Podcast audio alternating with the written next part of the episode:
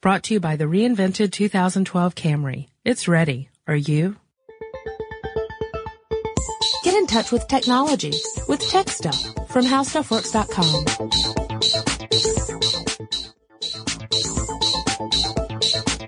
Oh, hi there. I almost didn't see you. Welcome to Tech Stuff. My name is Chris Pollette, and I am an editor at HowStuffWorks.com. Sitting across from me, sort of quietly suggesting that my joke was terrible, is senior writer Jonathan Strickland. With my magic book, I'll shower those clumsy lizards with my power. that is perfect. Yeah. He told me he had the perfect quote for this, uh, this podcast. I, it's from a song that I didn't even know existed until about five seconds ago. Okay, so we're going to do the, uh, the whole catch you up.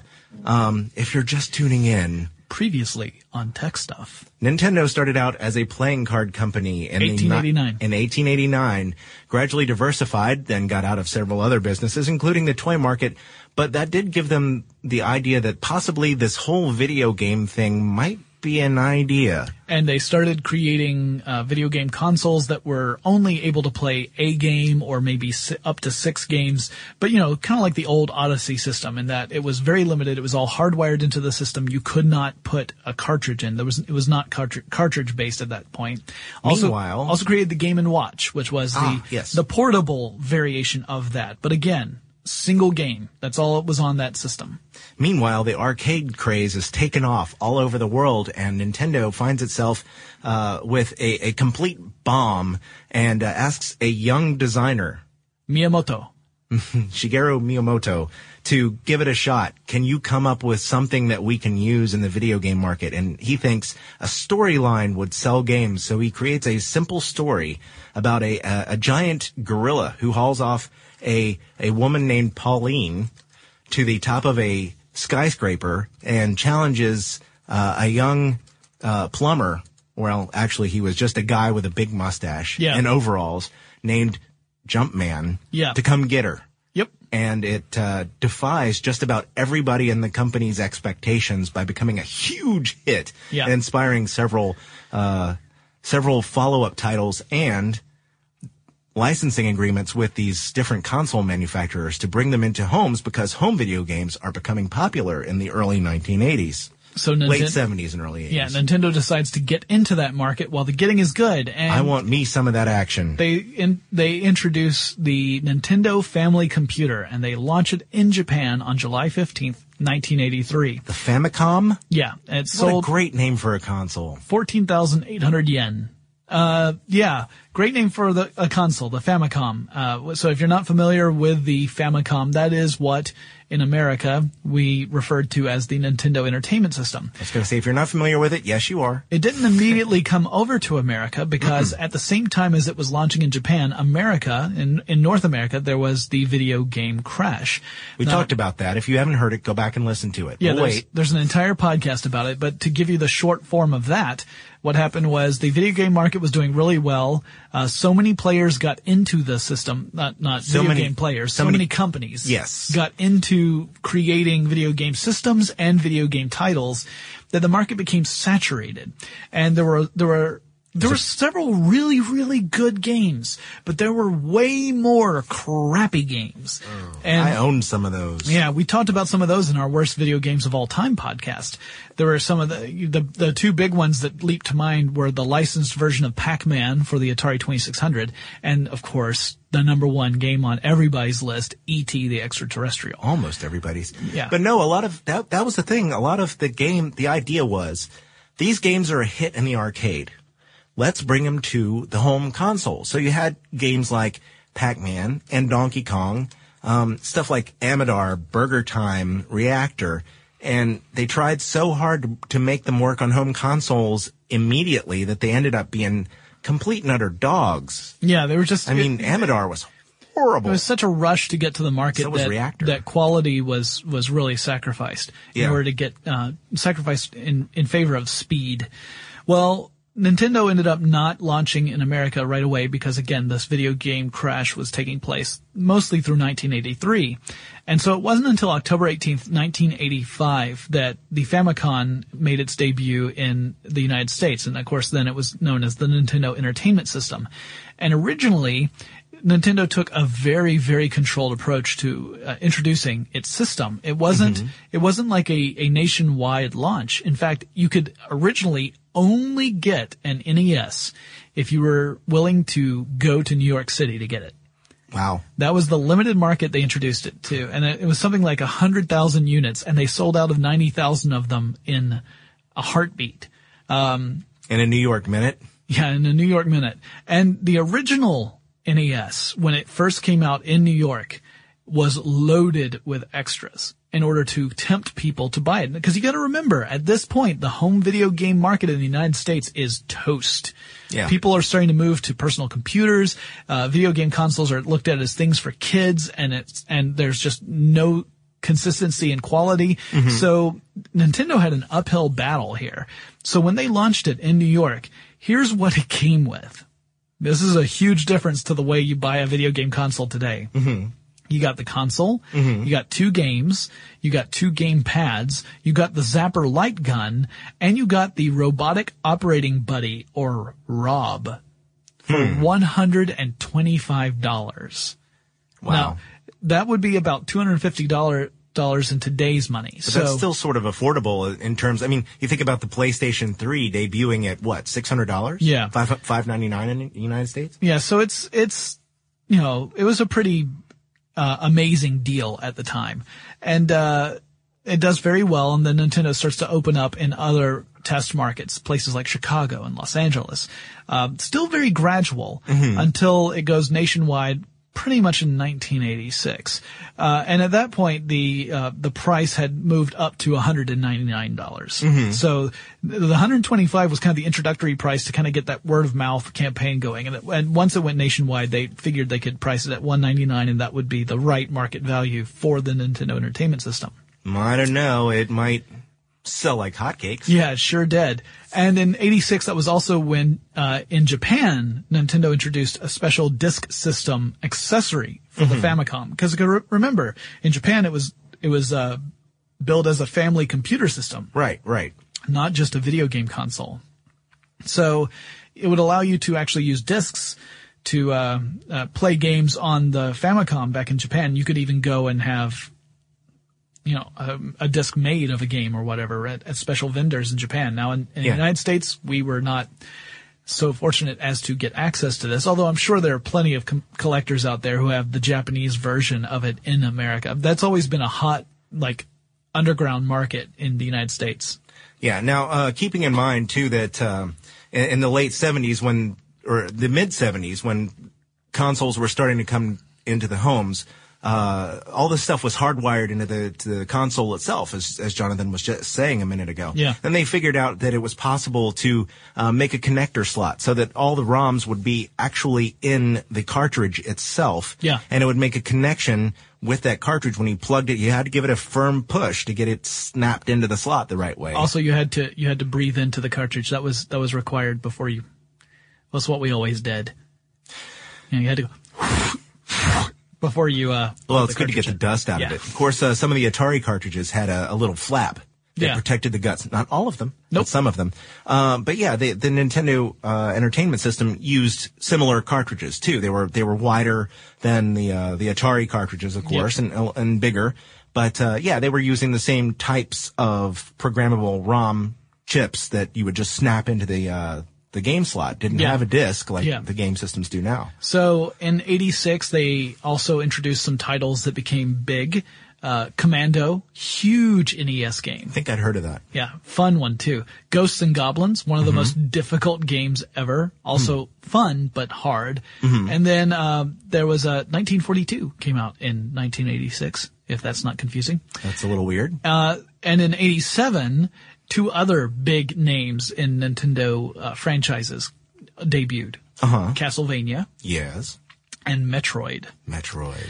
Yeah, so a lot of the the games that would become sort of emblematic of Nintendo Entertainment System started to launch right around this time, and uh, the NES does incredibly well. Now, I never owned an NES. Neither did I. I had a friend who lived down the street from me who did own an NES, and I used to go over to his house all the time and play. And in fact, I played one of the the games that won the best video game of the year for Nintendo. Now that that happened uh, back in 1985.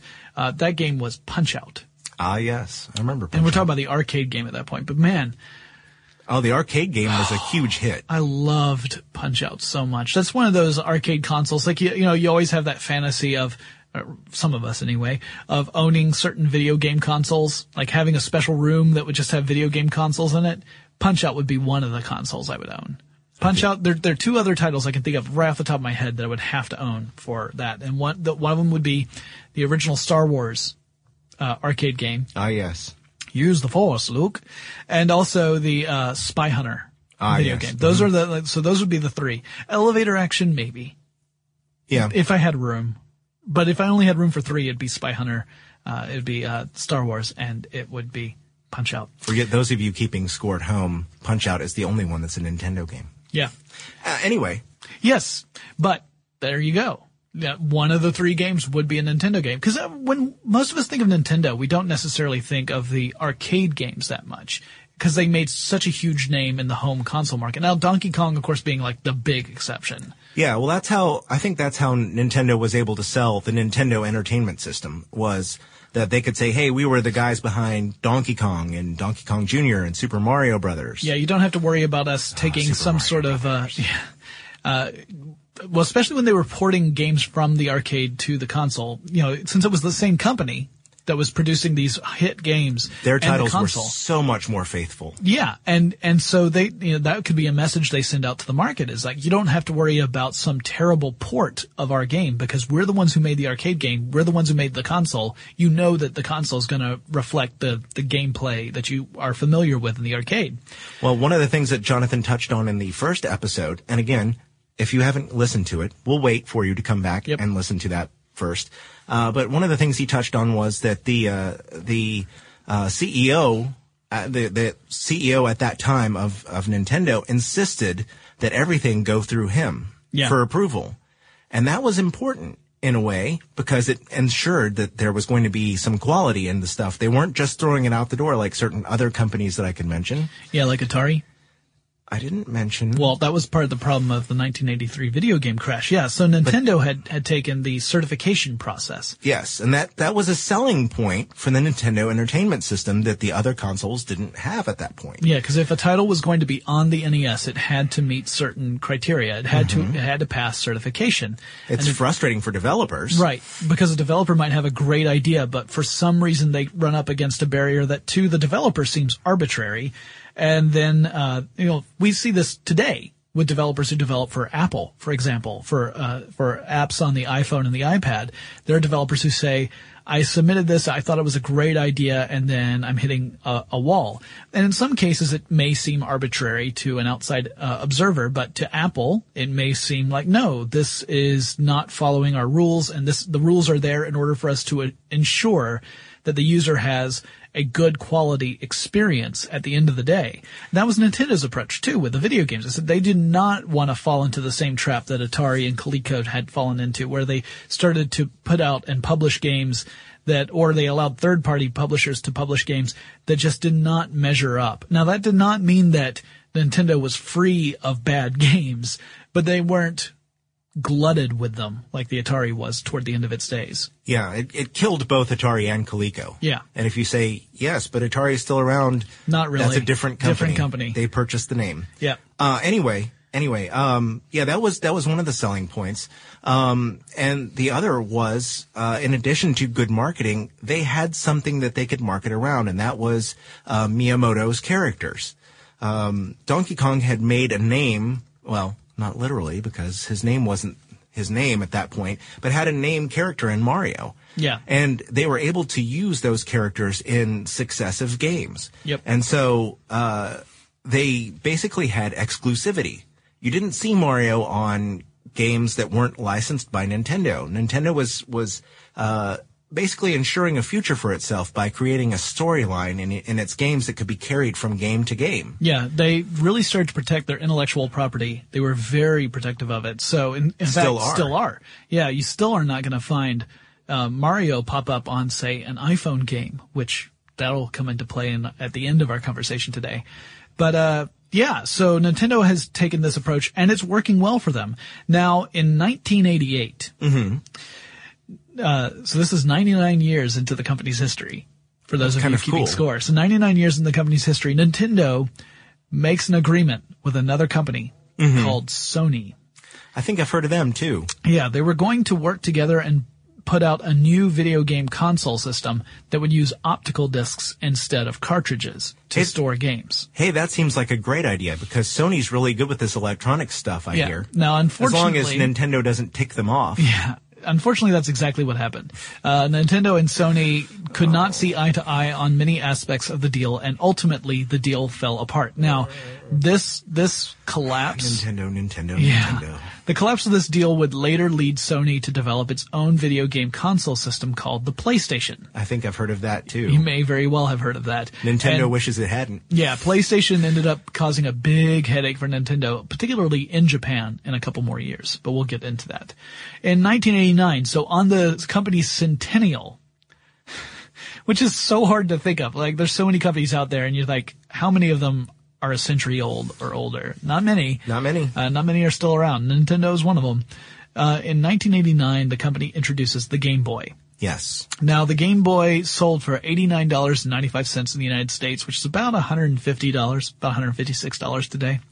Uh, and the Game Boy sold very well, partially because it was marketed not just to kids, but to adults who would spend time doing things like riding the train or the bus.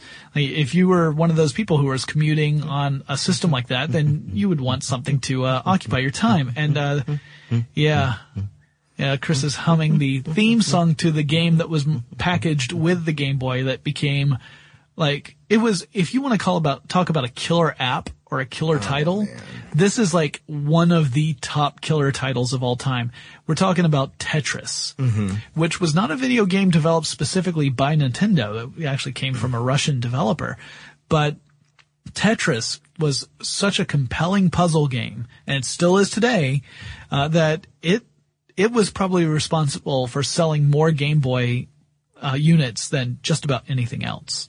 I played Tetris for so long on my Game Boy that I could see when I turned off. You could tell this uh, this is a good game when Yeah. you turn off the game and you close your eyes to go to sleep, and you're still seeing those little shapes drift into place. Or when you are moving and you're packing up the moving van, and at the time you're going do do do do Yeah. do do do. Oh, crooked sp- piece. I don't. I needed an L shape.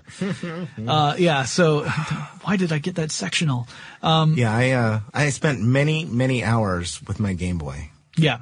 Yeah. It was a very popular uh, uh, device. I mean, That was it- my first Nintendo system. And Game Boy also was developed by, uh, it was designed by Gunpei Yokoi, who we talked about in the last podcast. He was the fellow who was hired and had, had turned Nintendo's fortunes around by introducing a toy that became the Ultra Hand. Yes, Uh, basically an extendable claw that would grip uh, toy balls, or you know that was what came with it. But you could use it for all kinds of other games. Yeah, like harassing the family cat. Oh yeah, Uh, but yeah, the, I'm sure um, that happened once or often, twice. More often than not, probably.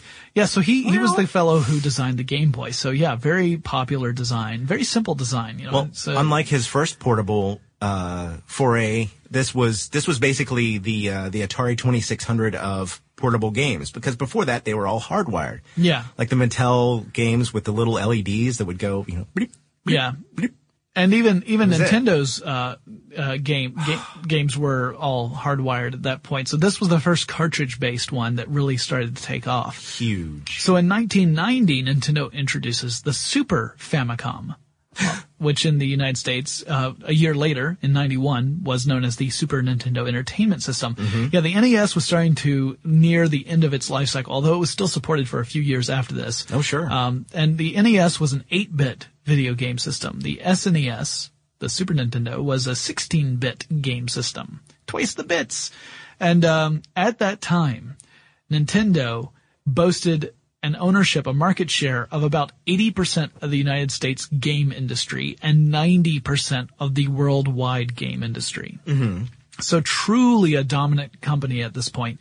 Uh, also, this is a good time to mention the, the, the character designs that uh, Miyamoto came up with. The reason why the characters look the way they do is because the 8-bit gaming uh, era was so low resolution that you had to pick a very simple yet iconic design to be able to show people what your character looked like. So he has Mario has a giant nose, so you could see that he had a nose at all. Mario has a mustache because it was easier to see than a mouth. His his uh, his overalls, his hat, all of that was designed because in order for him to show up well against multiple backgrounds, he had to have a very simple design. And we're talking all the way back to the Donkey Kong days. So, um, yeah, even in the 16-bit, the designs get updated, of course, because now you've got higher resolution, but uh, they're still based on that very simple premise. And it was something that guided Miyamoto's design for for many years. Uh, yeah. Yeah. so now, right around the same time in Japan, Nintendo starts to face down lawsuits brought against it by competitors who were accusing Nintendo of fixing prices with retailers so that essentially the Nintendo products would stay on store shelves and, and, and keep selling while the competitors would end up getting pushed aside.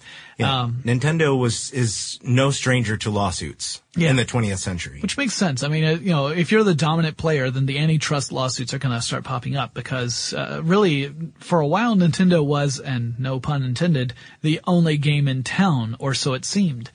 Now, we're gonna, I'm gonna skip ahead a little bit. So SNES is really popular. A lot of mm-hmm. really popular mm-hmm. titles come out on the SNES, but I don't think I need to go into all of those. right. Um, let's let's talk about one of Nintendo's major missteps. Not the Power Glove, which was its own problem. Mm-hmm. Nintendo hasn't always succeeded when it's come up with some innovative products, and one of those innovative products that really bombed, Virtual Boy? yes, 1995's Virtual Boy.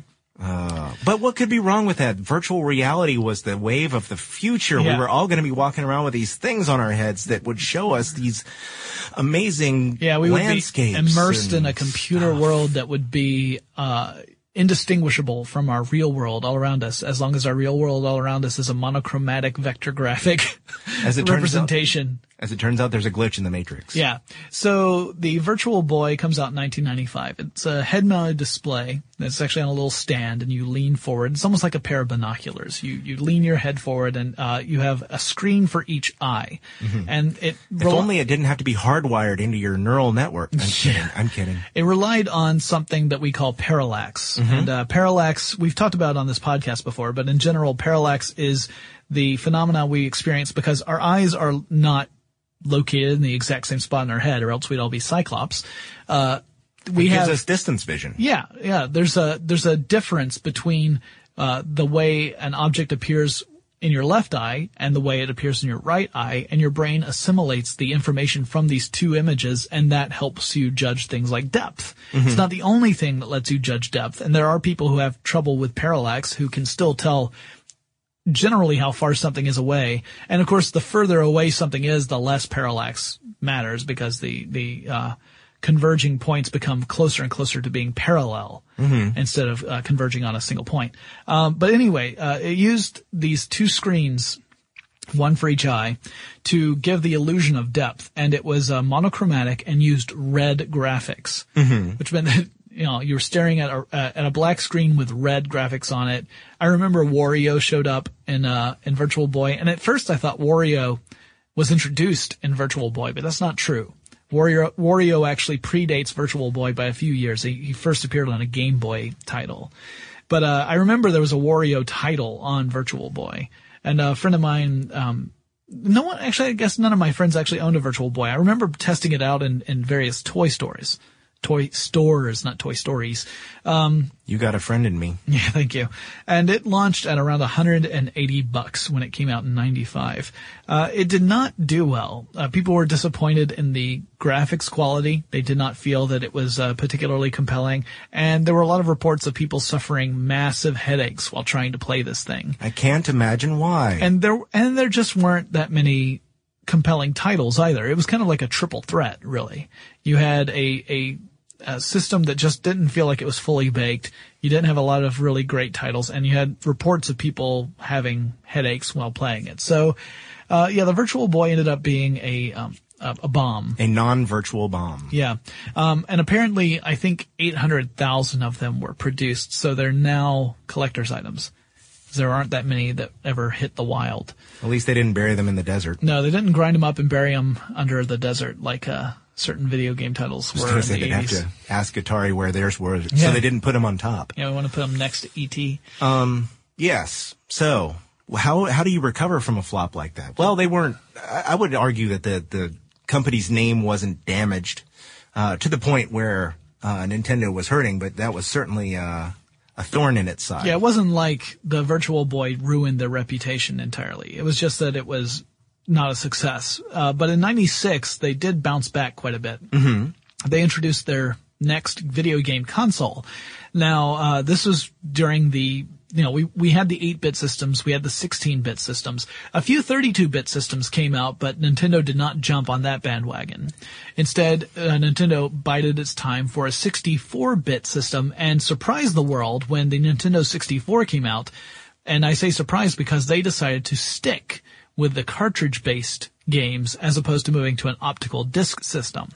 Yeah. So let's see who who were their competitors. Atari had basically, uh, you know, they had come out with the Lynx, Yeah, we but had it was not doing well. You had Sega, which we, if you've listened to our podcast about Sega, you realize that Sega, although it was always and also ran when it came up against Nintendo. Except Nintendo really kind of uh, rebuilt the home digital uh, video game market. Yeah. and uh, and Sega came along about that time, and they gave they they were the uh, the Apple to uh, Nintendo's Microsoft in this world because they pushed Nintendo harder. Yeah. and were a good competitor. And in fact, their marketing slogan was Sega does what Nintendo don't. Yes. because they had uh, Sonic. Sonic was designed to show off the speed of the the Genesis. Uh, system Yeah. and home. And it did a great job of, of showing that off because he moved very quickly. The graphics 16 bit system looked very nice. Yeah. Um, And then you had Sony. Yeah, the PlayStation really, in Japan, the Nintendo 64 did not do so well. And it's because its main competitor was the Sony PlayStation, which just seemed much more compelling. The graphics seemed better. Um, and they were using an optical disc system, which meant that the games could be far more complex. The cartridge had a limited amount of space that you could hardwire a game onto. And also it meant that there were limitations with a cartridge based game that you didn't necessarily have with an optical system game. However, there were also positive sides to go with cartridge based. Yes. The big one being that you didn't have to worry about loading times. Yes, and you also don't have to worry nearly as much about ruining the cartridge as you did about scratching it. Yeah, it's much more robust than a disc was. But yeah, the the big one being loading times because you know with an optical based one, the laser had to find the right track on the CD in order for it to start playing the right information, and then load that information into the uh, the console's memory so that you could start playing. Whereas with a cartridge based system, it just because everything's hardwired, it's never changing. It goes straight to where it needs to go, and you didn't have to have these loading screens. And Nintendo thought that was an advantage. And uh, in the Uni- United States, it did quite well. In fact, some of the best games, some people would argue, of all time came out during the Nintendo 64 era. But that controller. I liked the controller. I actually enjoyed that controller, uh, and it was the first one to have a thumbstick in Nintendo's history. Uh, not the first, not the first one to have a thumbstick ever, but the first one for Nintendo. Yes, before they were using the D-pad. Yeah. So uh, yeah, the like GoldenEye came out for the Nintendo 64, and that was a big hit. That was Big, big hit. one of the one of the games that people still will refer to as one of the best video games of all time. Um, Oddly enough, I think it's probably, uh, arguably more favorite of people, uh, than the actual movie. Yeah. I, and then that's just personal observation, not based on anything other than that. So don't write me and say, but no. And there were other games like Mario 64 really kind of reinvented Mario quite a bit. Um, people thought that was pretty innovative. I was a huge fan of the wrestling games that came out for the Nintendo 64. They were very deep. They allowed incredible customization. You could create your own wrestler. Um, there were phenomenal games and the Japanese games were even more robust than the American ones. I had all the American titles because I didn't have the uh, Japanese system. You, you couldn't play Japanese games on an American system unless you had an adapter, um, or a Japanese, you know, or, or you just went ahead and bought a Japanese game system. The- The Right. two systems were not compatible. They were region locked for the, um, you know, that's the easiest way of saying it. But uh, I loved a lot of the games in the N64. Well, N64 does well in the United States, doesn't do so well in Japan. In 2001, uh, They need a hit. they introduced the Game Boy Advance. Mm-hmm. But they also introduced the Nintendo GameCube. Yes. So there's a five years have passed since the N64 debuted. 96, N64 comes out. 2001, you get the game, the GameCube. And this is when Nintendo moves to the optical discs. Except they don't use the big optical discs. No, they They're use the same discs. size that same size as a CD or DVD. No, these are smaller. Uh, Yep. so yeah, that kind of, uh, part of that is a DRM thing. Yeah. Uh, but anyway, it was one of those things where, where people were, oh, so now Nintendo's getting on the, the disc train as opposed to cartridges. Get on the disc train. They did not look back from that point forward. Uh, Nope. They had removable storage yep. and uh, and a very nice game controller. Actually, the uh, the GameCube was my first Nintendo home console, not counting the Game Boy because that's a portable. Uh, It also had some uh, compatibility stuff with Game Boy Advance, so you started to see some convergence here, where you could you could have the two systems interact with one another. which I like. Yeah, that was kind of cool. And then in 2002, uh, Satoru Iwata becomes the first Nintendo CEO who was not related to the founder uh, Yamauchi. Um, by marriage or by blood. So he was the first, it was the first time Nintendo had a CEO that was not part of this legacy. And, um, uh, he took over at that point. In 2003, Nintendo introduced the Game Boy Advance SP, which was a thinner and lighter version of the Game Boy Advance. And, uh, in 2005 and 2006, Nintendo starts to launch their DS line, which interestingly looked a lot like some of the old, uh, the, the old, uh, uh, game and watch um, systems that uh, had the clamshell design, to double screens. Uh, but in this case, they included a touch screen with t- a stylus, and so that was kind of a differentiator in the home or the handheld market Yep. At the time. Because remember, in 2005 and 2006, smartphones had not really become a thing in the United States, and games for smartphones were pretty much unheard of at that point. Yes. At least mm-hmm. in the U.S. Um, and then the Nintendo launches the DSi in April of 2006. And then we have to, you know, the, the Wii also comes out in that, around that time, the Wii console, which is the current Nintendo console on the mm-hmm. market, mm-hmm. introduces the Wii remote, where you've got the motion gaming, and Nintendo kind of surprises people by taking aim at the casual gaming market. Yeah. See, um, if you'll remember, at that point, uh, Microsoft had released the Xbox and the Xbox 360. Yep. Um, and Sony had and the PlayStation 3. Uh, yeah. I mean, they, they, the PlayStation 2 was a huge success. Yes. Uh, the Xbox was a huge success. And basically, Nintendo was taking it on the chin with the GameCube. Although Yeah. the GameCube was sophisticated, um, and it had, again, the, the, uh, uh, brilliant licensing maneuvers of Nintendo by keeping Mario and the Zelda franchise and some of the others, Metroid, uh, alive on the console and locked into the Nintendo console. The Yeah. fans of the franchise, again, Miyamoto's thinking that there should be a story is playing into Nintendo's success because without that storyline and the fans want the storyline, Yeah. um, Nintendo probably, I, I think you could argue, um, that Nintendo may not have survived past that because, uh, there was an onslaught from Sony and Microsoft. And they needed, again, they needed something to differentiate them from the mark, and the, from the rest of the market. And the Yeah. Wii did that. Yeah, and it was when the Wii came out, it really did make a big splash. I mean, it had huge sales figures, and it was leading the video game console sales in the United States for for ages. I mean, for the longest time, it was. Uh, the question wasn't who's in the lead; it was who's in second place, because you knew that Nintendo was in the lead. But uh, Nintendo uh, sales have slowed down more recently uh, because we, well, a lot of reasons.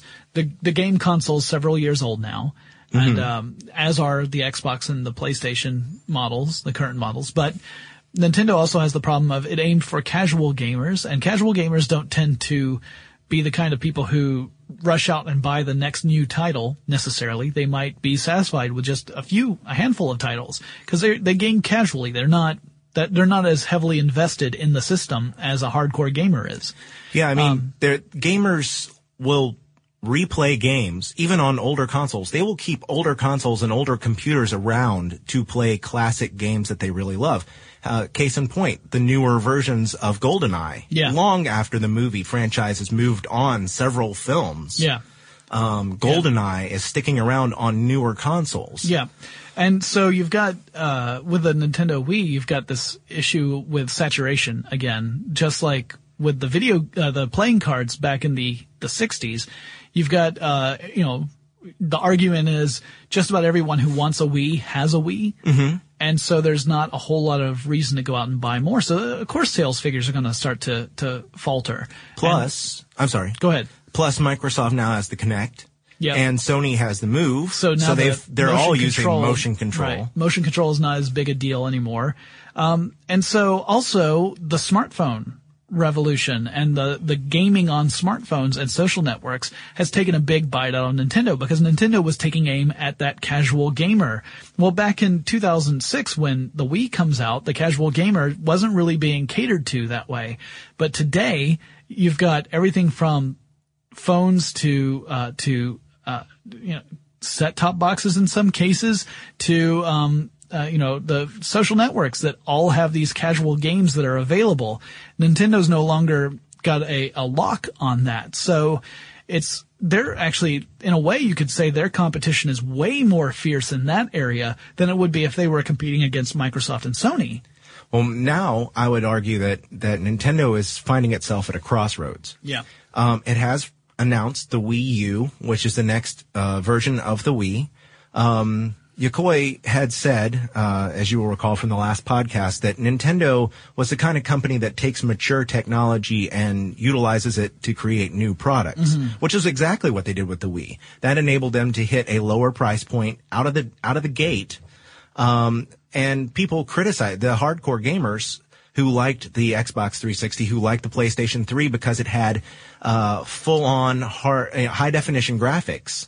Uh, criticized the Wii because it only had the uh, the lower definition. Um, well, it's still high def, but it, it's uh, DVD resolution, not the 1080p. It was Right. 720p, um, and or I, is it 720p or 720i? Anyway, Uh, well, at any rate, it's- 720 lines of resolution. Yeah, it's not a it's not top of the line. Yeah, and uh, the Wii U is aimed at the high def market, and it has a again they've reinvented the uh, the controller. It has a it's a much bigger controller that has uh, additional functionality. It has its own screen. Um, So but it's they're almost also like combining the uh, the DSi with the um exactly. with the yeah. Um, and some people really like it. Some people really don't. We'll have to see when it actually gets out on the market whether it succeeds or not. But the DS is competing with smartphones and other devices, and people have pointed out, and rightfully so, why would I pay $30, which is sort of the price point for a new DS game, when I can get the same exact game for my smartphone for $5? Yeah. And And my smartphone does stuff other than play games. so some people say that perhaps Nintendo should get into the smartphone business or perhaps Nintendo should re uh, you know reevaluate its its line on not licensing out its its prime core material to other companies. We should also point out the 3DS which launched in 2011 is another Nintendo slow starter. It has not done nearly as well in the market as they had hoped. That, of course, is the DS system, the handheld gaming system that has the glasses free uh, 3D effect using uh, uh, essentially a, a variation on a lenticular display. if you'd like to see one taken apart, you can see that on our website. Yeah, I, I, I, I, we bought one specifically for me to demolish, and I did, and there was much wailing and gnashing of teeth. Yes. But the, uh, yeah, the 3DS was sort of Nintendo's approach to try and combat the smartphone, uh, casual gaming market by introducing this new element, 3D, which was not available on most other systems, but it just has not taken off. And a lot of people who, who have enjoyed the 3DS have told me, this is anecdotal, but they have told me that they've, they just turned the 3D off because it's just more of a problem than, than, uh, uh, it doesn't, it doesn't enhance the gameplay for them. Yeah. So- the, the XL, however, has done reasonably well. It's Yeah. a DS with a larger screen. Yeah, and uh, I, uh, I we need to start wrapping up this uh, this episode. But I did want to point out one other thing. We we've been talking about lots of different people, and I do have a kind of a tragic ending for one of the the folks involved in this story. Um, Yokoi, the guy who was the designer who came up with the Game Boy design, he also designed the Virtual Boy, so not everything he touched turned to gold. Uh, he decided to leave Nintendo in 1996 and he went to found his own company. But unfortunately, tragically, uh, he died as a result of a car accident in 1997. He, he, his car rear-ended a truck. Uh, on a highway, and when he got out to inspect the damage, he was struck by another driver and died as a result. Uh, so that was something I thought I'd mention. It was an, a person who really was instrumental in the design of a lot of early Nintendo products, and his design elements carried over into current generation Nintendo products. And I thought it was uh, it was important to remember him. and Uh, it's sad, of course, the way um, the way that all turned out. But I thought it was uh, something that we should definitely touch on. So it'll be interesting to see what happens to Nintendo in the future. Recently, as of 2011, the company has been struggling financially. Uh, it's just, it's one of those things where the video game console market saturation has caused problems. The 3DS sales have caused problems, but the company has returned from setbacks in the past. Yeah. So we can't, we can't just discount Nintendo and say that they're out of the game. Like they're, they're an also ran at this point. There's always the, the chance that they're going to reinvent the home video game market yet again. Yeah, and it's it is uh, well just before we recorded this uh, a few days ago, they announced that their earnings were going to be less even than they had predicted before, um, which has caused some uh, mumblings of doom and gloom around the industry. But um, uh, you know, they could also end up as Sega did. Uh, you you wonder what the creators of Mario and and Link and and all those other characters, Kirby and so many of the others that we love. Um, would would do. I mean, Sega found as it got out of the video game console business that it still could make great video games, uh, some not so great, um, but still sell them to uh, markets and reach out through other people's hardware. And I think they've been somewhat successful in partnering with Nintendo um, to do that. Uh, so it is possible that even if Nintendo gets out of the hardware business, they could still end up making fantastic games around their their wonderful characters. Um, so hopefully, uh, you know, if they find a way to, um, uh, that they'll find a way to continue one way or the other, but uh, they're still not they're still not out of it yet, and I'm No. interested to see what happens with when the Wii U comes out, um, you know, in the market in the, in the not too terribly distant future. Yeah, yeah, we'll have to keep our eyes open, and uh, we'll be sure to report on it, of course. So that wraps up this discussion about Nintendo, the two-parter episode. If you guys have any companies you would like us to focus on, or even other topics that have nothing to do with the company whatsoever, let us know. Send us a message. You can email us. That address is techstuff at howstuffworks.com, or let us know on Facebook or Twitter. Our handle there is techstuffhsw, and Chris and I will talk to you again really soon. Be sure to check out our new video podcast, Stuff from the Future. Join How Stuff Works staff as we explore the most promising and perplexing possibilities of tomorrow. The How Stuff Works iPhone app has arrived. Download it today on iTunes. Brought to you by the reinvented 2012 Camry. It's ready. Are you?